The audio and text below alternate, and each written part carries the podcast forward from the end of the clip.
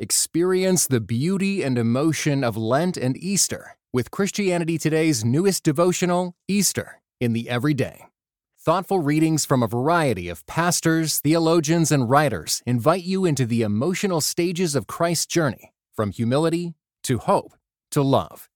Beginning on Ash Wednesday and ending at Pentecost, this digital devotional is perfect for individual or group study. Get it today at orderct.com slash Easter24.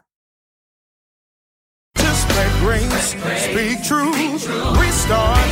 This is the kingdom. You're listening to the AND Campaign's Church Politics Podcast, where you can get in depth political analysis from a biblical worldview.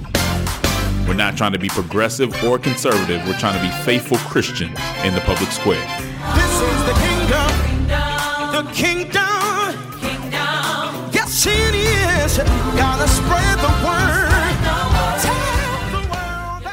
Which you know good and camp. You are listening to the AND Campaign's Church Politics Podcast with Justin Giboney. That's me.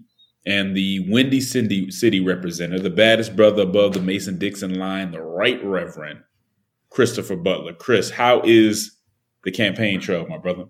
Uh, it is going quite well. Uh, very exciting and getting uh, good traction. So it's going well. Right on. So you getting out there in the streets, man. You having some good conversation with the uh, constituents and, and, all that. Yeah, man. I, I think there are more people who think along the lines that we uh, that we talk about here a lot than than a lot of folks uh, understand. And so uh, that's that's the most exciting thing is to be able to uh, to raise kind of a new way of looking at these issues, uh, especially in this state. That's awesome, man. I know we've been getting, I've been getting a lot of feedback just with people excited to even see a candidate like yourself, brother. So uh, keep on keeping on, brother. But as usual, man, we're not going to do too much of uh, the pleasantries. We got a lot of stuff to talk about. So you know what it is. Uh, grab your Bible, get your mind right, and prepare to think not like a Republican, not like a Democrat, but like a Christian. So let's get started. Let's get into it, man. Um, the Derek Chauvin trial consumed much of the country's attention for the past few weeks, and for understandable reasons. Um, many were afraid that the American criminal justice system would fail us yet again. We were afraid that we'd be told that our eyes were lying to us, and again be forced to grieve a system that not only doesn't prevent these very preventable killings, but also fails to properly adjudicate these tragedies and serve justice. And I think those are two very important things to understand how they're connected, but also how they're separated. There's there's there's the killing, which was preventable and an injustice. And then there's the second part, which is the adjudication of that, right? And, and how these things come together. We'll talk about that a little later. But I'll be honest with you, Chris. I didn't watch much, much of the trial. Um, and that wasn't because I'm I was uninterested in the outcome. I was very interested in the outcome. But I noticed a few things that were very unsettling about the discourse surrounding the trial.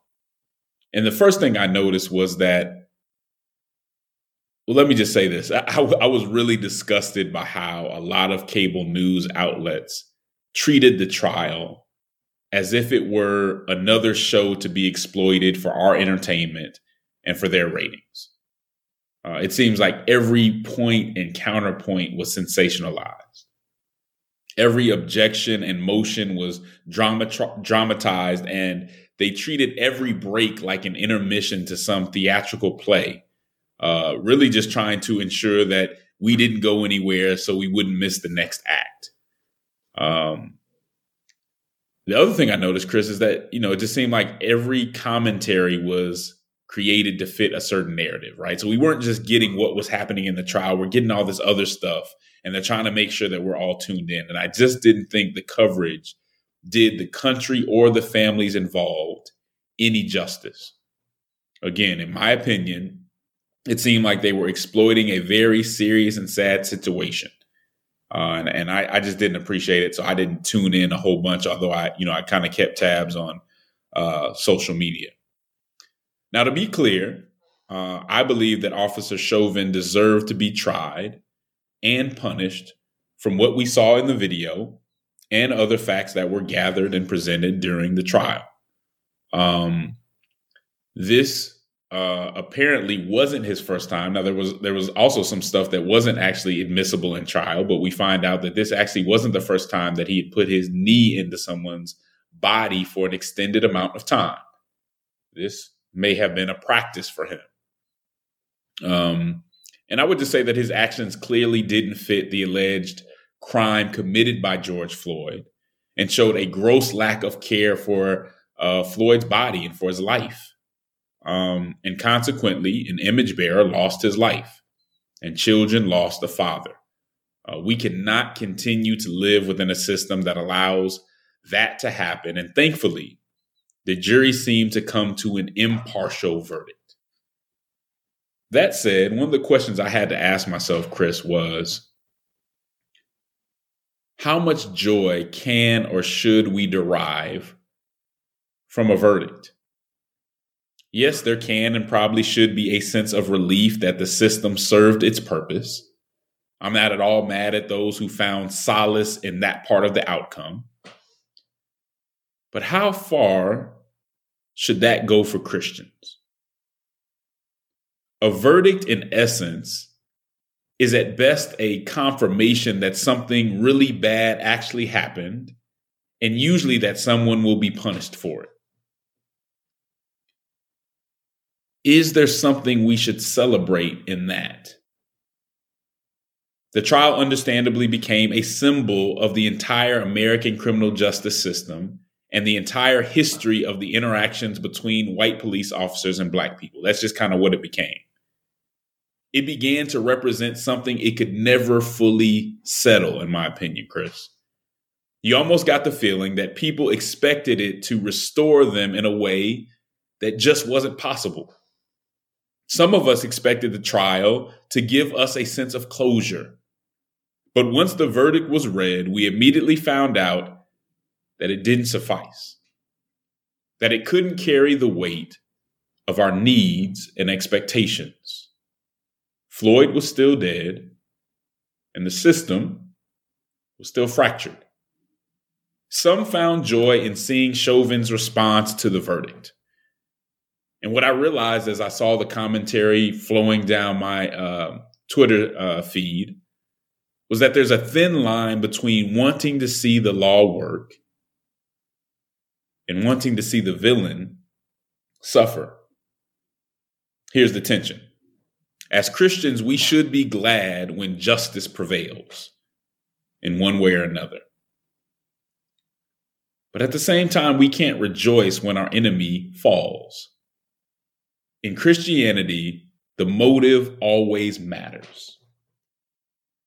I guess if I was to sum this up, Chris, I would say that true restoration and healing won't come from a verdict by itself. And many times we won't get closure after tragedy. But thankfully, there is forgiveness. And this is a theme that New York Times writer Elizabeth Bruenig hit on in her latest um, article that was entitled Chauvin was convicted. Something still, something is still very wrong in this article, which I think was very well written, she says, uh, while something meaningful had occurred with the Chauvin verdict, it was still incomplete and will eventually have to move on to avoid seeking revenge. That's a, a paraphrase of kind of her initial point. She then goes on to ask this question What can be done about all the suffering? She answers her own question by saying, In one sense, the answer is nothing. Pain lasts, grief lasts, anger lasts. The life you had before loss is never returned to you. There's a hole in the world, one of the many regrettable results of our human tendency to hurt one another. She goes, on to talk about forgiveness. She says that forgiveness doesn't feel particularly triumphant.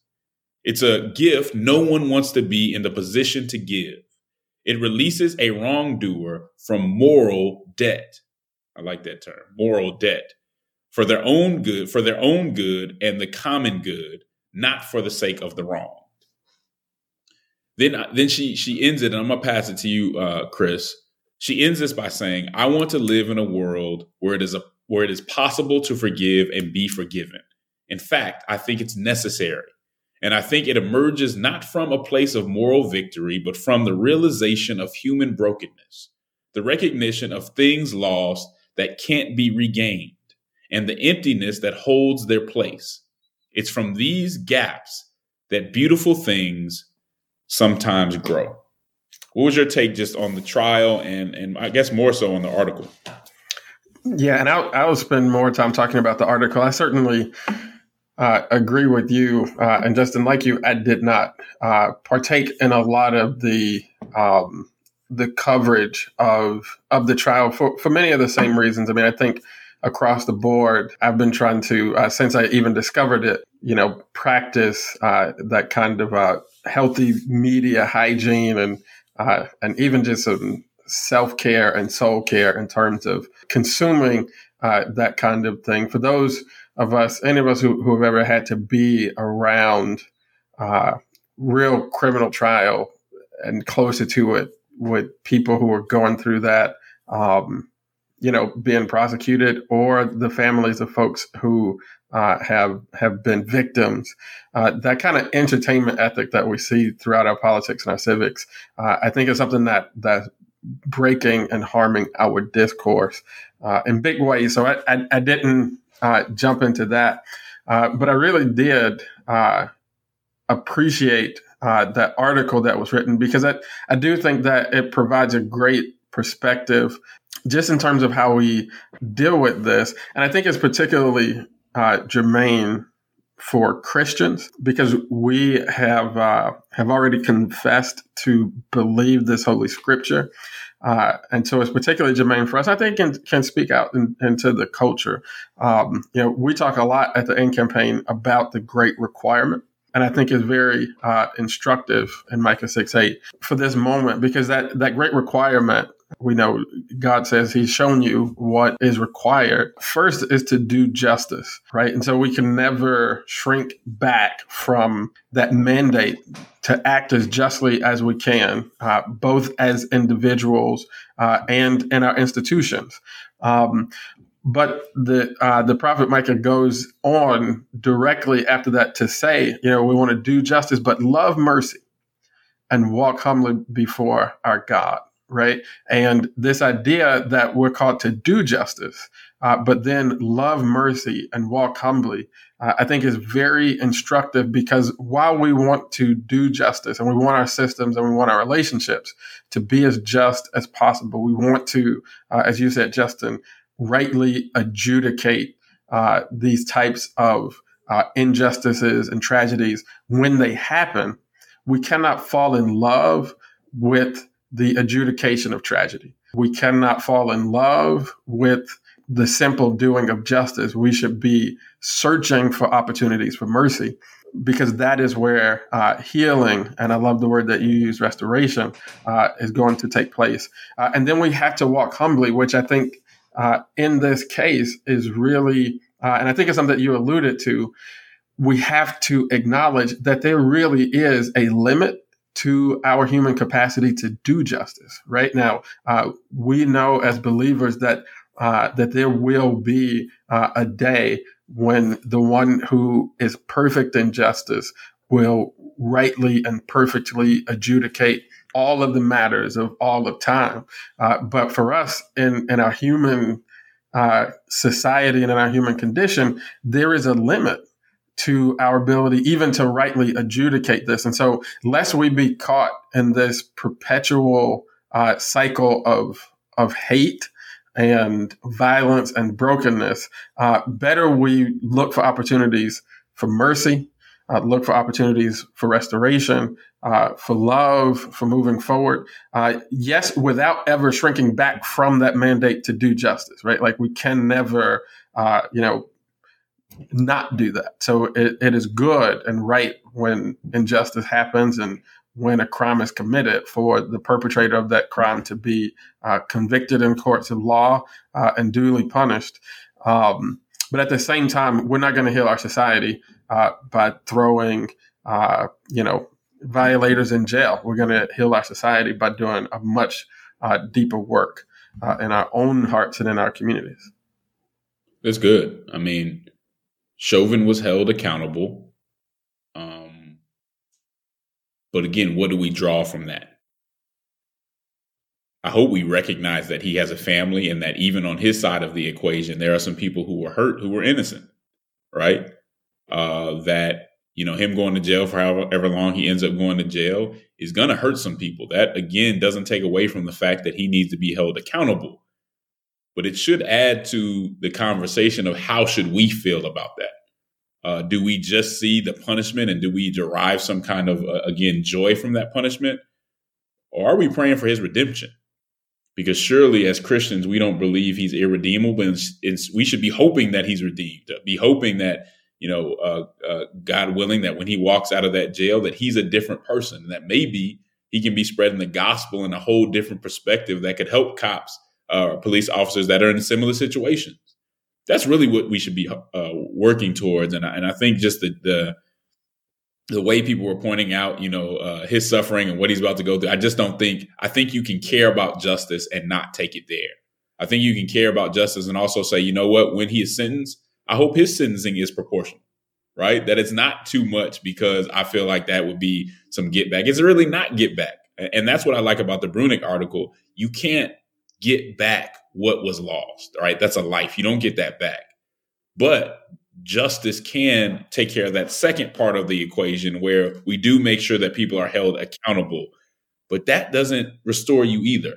And so the best that we can get at it sometimes is forgiveness and the understanding of what is lost and trying to make things better from there.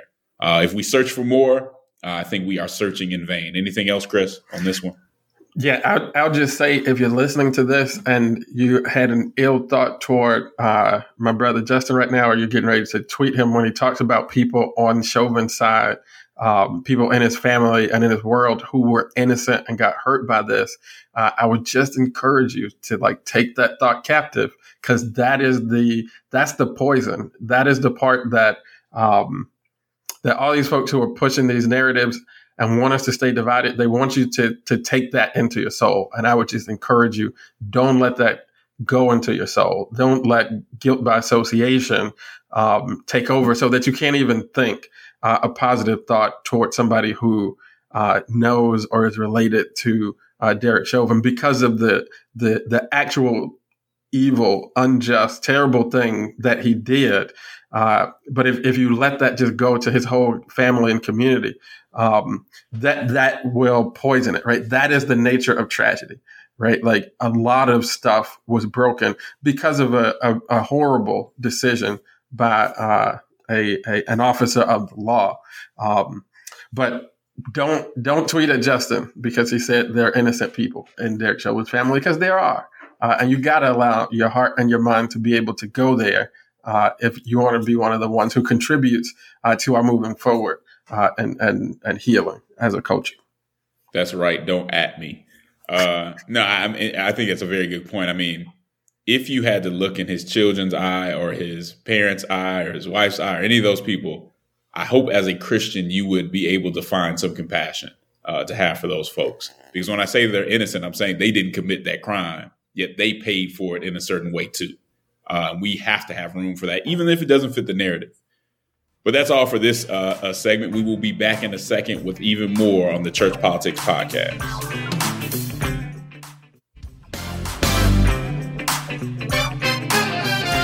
And we are back on the Church Politics Podcast. It's Justin Giboney here with Reverend uh, Chris Butler.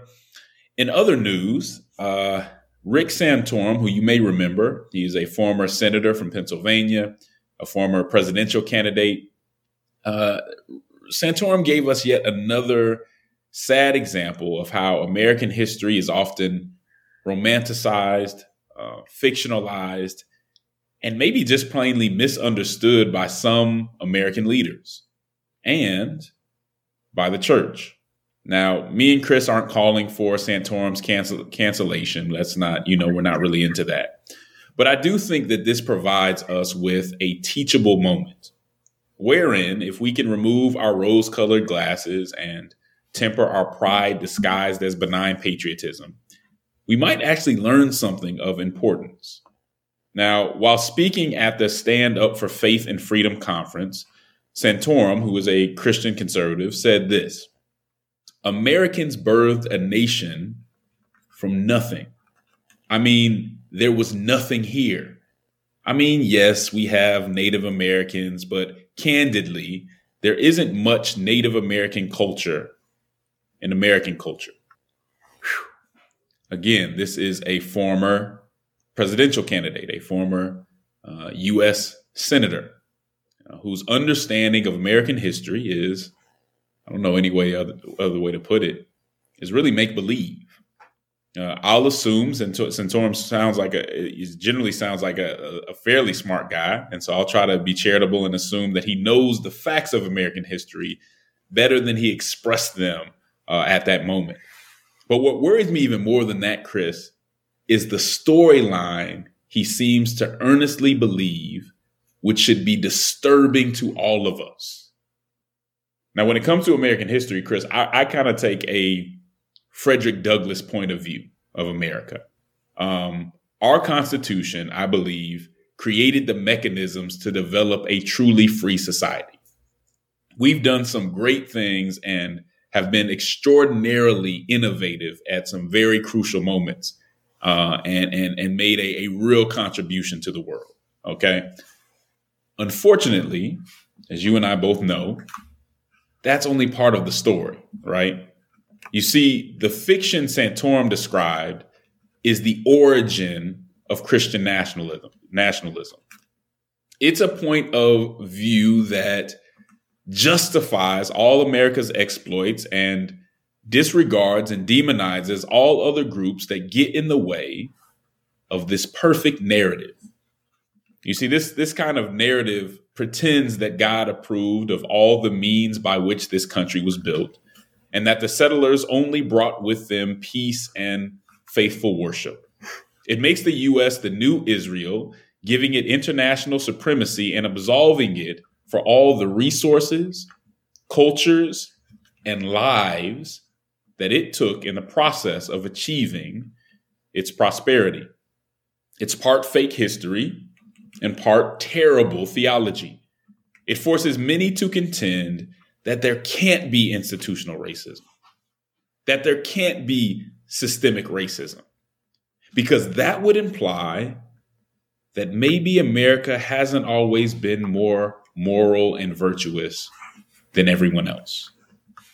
What we see in that speech is God and country made in the imaginative image of those who write the history books for the record, and I'm hoping y'all know this, but I want to be clear the Europeans who came over to this country didn't birth a nation from nothing.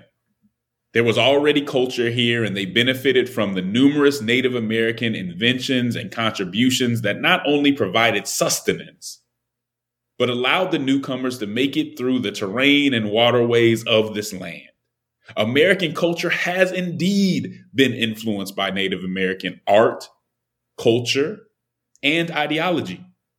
In fact, part of our government system of federalism was borrowed from the government of the Iroquoian League.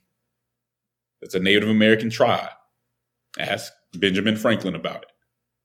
Santorum's statement reflects a serious flaw, Chris, in Western thought that I think is evident even as far back as the Crusades, Manifest Destiny, and so on. You see, the problem is, Chris, many Western thinkers refuse to believe that any value in civilization could exist outside of Western influence. In other words, they believed it was only through Western thought and culture that human progress could be achieved. And this fiction was dangerous because this fiction always tried to commingle God's will with Western self interest. And it always conflated the desires that they had with God's prescriptions. It rears its ugly head still today in the church, where many majority Christians seem to believe that anything outside of their cultural norms is not biblical, that only true orthodoxy can come from the West, and that others have very little to say or to add to the conversation. I don't know, Chris. I was just uh, disappointed, not surprised, unfortunately, but disappointed with uh, what Santorum had to say. W- what's your take on it? I mean, I'm extremely disappointed. Um, maybe even a little bit surprised. Uh, you know that it came from uh, from this individual and this uh, at this moment and in this time. Uh, I would I would think that folks would be uh, growing both in their in their social thought and their uh, sort of theological understanding of these issues. Uh, obviously, the uh, the European settlers, uh, even that word, but the European settlers certainly did not build a society from nothing. There was an entire society uh, happening when they showed up, and as you pointed out, Justin, there's a lot of Native American culture in American culture, uh, particularly as a guy who comes from Chicago, Illinois. Uh, you know, both uh, Native American, I think, Algonquin words. Um, you know, Native American influence in our society uh, is significant.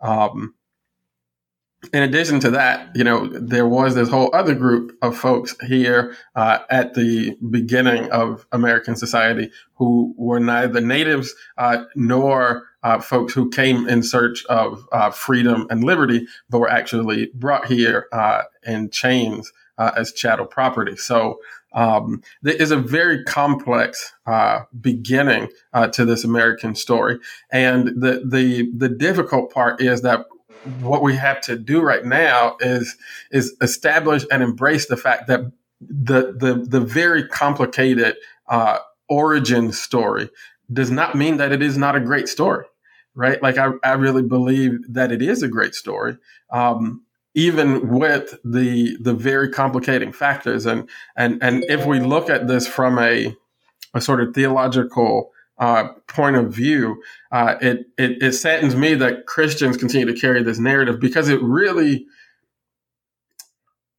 I, I, I guess I would say, diminishes what we actually teach about the God we serve. Right? Like if we really believe in the power of God to move sovereignly uh, in the affairs of man, uh, then there is no need to uh, vest our founders with this unintelligent and undue amount of sort of uh, moral perfection and, and almost like divine rectitude uh, because it, if it wasn't their goodness right that uh, that brought the country to the place that it is. We can believe that the good hand of god uh, was on the united states not because of the goodness of you know europeans who came to the americas but because of the sovereign goodness of God, who decided in God's own sovereignty uh, to act in certain ways and, and maybe even bless this nation uh, in particular ways. And you don't have to give the founders glory uh, in order to establish that. In fact, I think you take away from giving glory where it is due, which is to God. Uh, it's like Paul says to the Corinthians, you know, what do you have that you did not receive? And if you received it, why do you boast as if you got it for yourself? Um, and, and, and if we can hold those two things together, I think it can help us move forward in terms of thinking about our American story. Um, and, and no place should be more skilled at holding those two things together than the church, right? Like we understand at a fundamental level that we serve a God who does good toward us, not because of our goodness, but in spite of our brokenness. Um, and that's really the story, I think, of the United States. And so there's no need uh, to come with these, you know, uh, these narratives of how great uh, and, and amazing our founders were. Yeah, it's prideful. I mean, if we really be- if we really believe the things that we read in the Bible about human nature, about, you know, human history, we can't faithfully hold on to these false narratives that that paint us as you know uh, you know just these these great people who had this history with no flaws in it.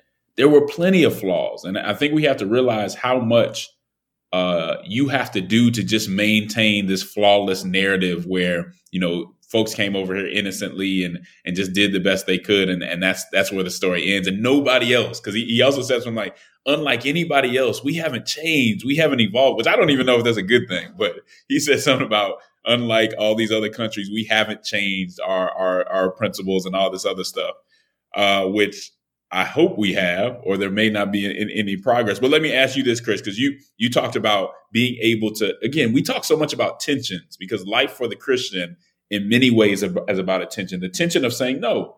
We can say that there's certain things that we do are that are exceptional, and we can say there are some exceptional transgressions. But let me ask you this: Can we say that America is the new Israel? No, no, you cannot. It's not. It's not the. You're telling me that's not theologically sound. You're going on record. I am going on record that that's ridiculous. Got you. I, I, I would have to agree, uh, and I just hope folks under. I hope folks see why we why we can't do that. Uh, and it doesn't mean there's so much pride that goes into this conversation. Now, I've talked about it uh, on this podcast before. I've been in a room within the last year where when people simply gave historical facts, not in a, a finger pointing way, just gave the historical facts about slavery, Jim Crow, and all this other, I've seen majority Christians get upset, like angry. And the only thing that I can see from that is that's pride, man. Yeah. That's pride not allowing you to deal with reality. The reality is this country has a checkered past. It doesn't mean that it's all bad. It doesn't mean that it's so much below mm-hmm. everybody else, but this supremacy that we have towards other folks is just not justifiable. And you know, these are kind of old old wives' tales. I think a lot of cultures have old wives' tales that they put out there. But when you're in a position of leadership, you can't just go along with those, mm-hmm. you know, with those old wives' tales because they have consequences. Sure. They impact our ability to make progress on racial justice when people don't want to admit where we are or that we've ever had problems. That really has real consequences. Uh, and so it's not just that we're upset with him for sitting at the dinner, dinner table and telling a couple old wives' tales that make, uh, you know, the, the fa- family uh, kind of legacy look better. We're talking about a country that has some real serious issues to deal with. And we can't get at those issues unless there's a more of an admission about where we, we've been and about where we still are that has to happen. I'll let you uh, close us out, Chris. Yeah, I, I would just say the other danger and the other negative impact is that this is actually uh, it it stands in the way of the gospel, right? Because mm-hmm. it it it furthers this narrative that the hand of God was somehow at work because of the goodness of these men who came to the to these uh, shores, instead of saying that the hand of God was at work because of the goodness of God, right? Like we we teach this idea in our theology of unmerited favor. Uh, but then when we go back and, and try to paint a picture of these exceptional human beings who were morally and intellectually um, and you know uh, exceptional in all these different ways, uh, and and it just messes it up, and it, and it, it, it takes away from the gospel.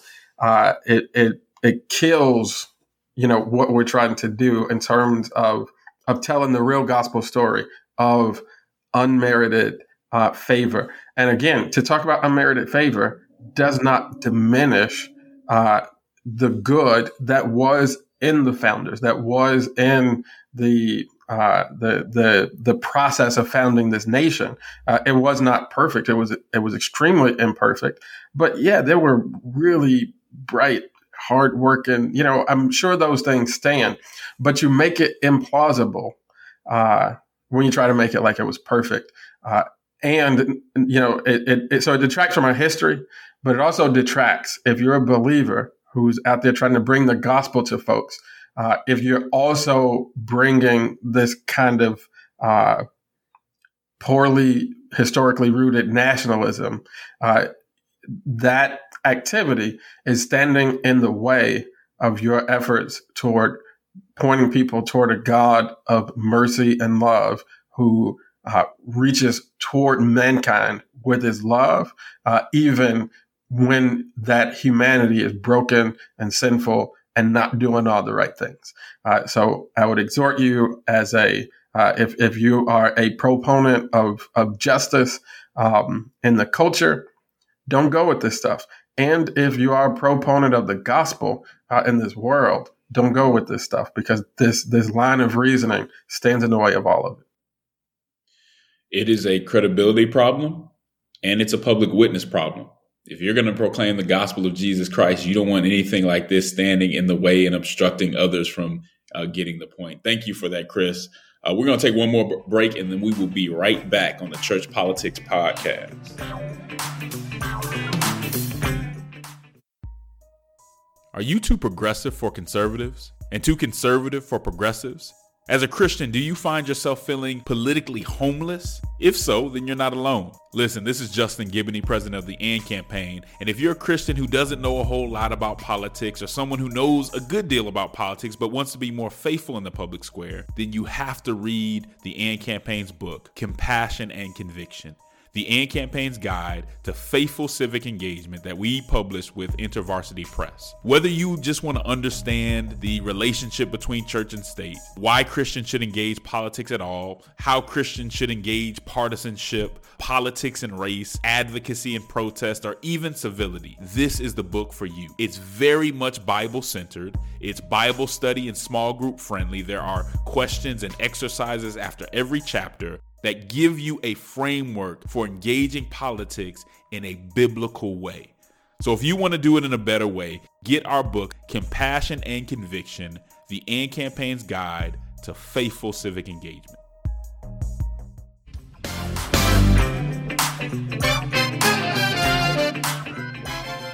We're back on the Church Politics Podcast, and I want to talk a little bit about a story about cotton from cotton to Congress uh, Democratic Representative Karen Bass uh, came to the defense of Senator Tim Scott, calling him an honorable man after uh, the Washington Post criticized his Cotton to Congress, from Cotton to Congress story that he often gives uh, as a stump speech. Uh, Scott is the U.S. Senator from South Carolina, and he often tells the story about how his grandfather had to drop out of elementary school to pick cotton and never learned to read or write. Uh, that is used to highlight the fact that he is now a senator uh, for that state. Now, there have, you know, apparently um, there was a story that was done, and WAPO, based on uh, U.S. Census data and property record um, property records, they found that this origin story was missing some nuance. Apparently, there was some inconsistencies in his grandfather's stated age. Sometimes he says that it was third grade, sometimes it's first grade, sometimes it's uh, fourth grade. Um, and Scott failed to mention that his grandfather went to work on a farm that was actually owned by his great grandfather. Okay, so that's uh, what the article was about. And a lot of folks have been going back and forth. You have a lot of Republicans uh, standing up and, and, kind of pushing back against this. You have, again, Representative Karen Bass, who is an, uh, a black woman uh, standing up for somebody in another party who is uh, Tim Scott to say, hey, uh, he is an honorable person. Let's not let this get in the way of the work that he has done. So this is an interesting conversation uh, for me. Uh, the first thing I'll say is that if those are indeed the facts, then it's fair to reveal those facts, right? No group, black, black or otherwise, is excused from facing any facts. And I don't think anybody is suggesting that that's the case. But I also say this, Chris. So we have the facts. I think folks need to know the facts. We know sometimes this happens in stump speeches, probably more than it should. Folks, uh, uh, you know, add to the story a little bit or change the story. We've heard similar things happening, even to the president. Right, the president has has had some stump speeches and some narratives that we found out weren't so true. Doesn't mean that they shouldn't be pointed out. Doesn't mean that it's uh, right, but it often happens. The thing I can't help but wonder about is what the Washington Post was trying to imply, if anything, right? Are they implying that Scott's achievement of becoming a black U.S. senator is any less impressive? Are they implying that it's any less important? Um, are they implying that things weren't so bad for black people in South Carolina during uh, that time? And the reason that I ask this, Chris, and maybe you know, you let me know if it's fair or unfair, but the reason that I ask this is that it's not lost on me that some progressives and progressive institutions in the media tend to go really hard on black conservatives. Um, I found even in, in, my you know in my life, you know, I'm, I'm progressive on some things, conservative on others, but I found that many progressives, white progressives especially, have a hard time fathoming why a black person would take any politically or culturally conservative position, and they can become very condescending when they address it. Um, I personally, as you as you know, think there's very good reasons for Black people not to be progressive on every single issue, whether it be cultural or political. Um, and I've also seen folks that get in the habit or, or have have tried to tell Black people that they weren't Black or Black conservatives that they weren't Black enough. Um, and I really take exception to that. So I'm not exactly sure that's what happening here. It, it could be possibly implied. Facts are cool, but what's the implication? because rarely do you do uh, you know a, a, story just just to give give the facts especially when there's a, some narrative within that story uh, but i wanted to hear your thoughts on this uh, on, on, this subject chris yeah i mean i am uh, I, I i think i'm with you on the uh, idea of you know if the facts are there uh, you know sure it's okay to uncover those facts i think i am a little bit more um, I understand why this story exists um, presently. Uh, there is, you know, a difference, I think, in terms of like giving a detailed account of that kind of family history uh, and telling somebody's family story. Uh, those of us who, you know, and I think this is mostly everybody, when you tell stories, especially when you're telling a family story, uh, you're not, you know, giving an account of your search of the uh, the census records, and and the article even uh, admits as much uh, that while there is uh, nuance uh, omitted from the story, I don't know if it raises to the level of let's write in in the paper about it. and and because I have serious questions about why the thing exists, um, it takes my mind directly, you know, to the fact that you have uh, a person here uh, who is probably a legitimate uh, contender for the Republican nomination uh, for the presidency uh, in 2024, may want to seek that nomination, and a a, a progressive uh, paper wanting to stand in the way of that because of uh, because of this this person's conservative views. And when you add to the fact that this conservative person is an African American man, boy, that should confound your sort of uh, progressive mind around this. is why I'm uh, I'm I'm glad to see Congresswoman Bass kind of step up and uh, and say like, hey, here's an honorable guy uh, is telling a story. I wouldn't care if if he worked on his on his father's farm or not. Uh, you're talking about an African American uh, family uh, who went from farming uh, to being a United States Senate. And you can see that this is an incredible, incredible achievement uh, if you just look and see how many African Americans are in the Senate today. How many African Americans have ever been in the Senate?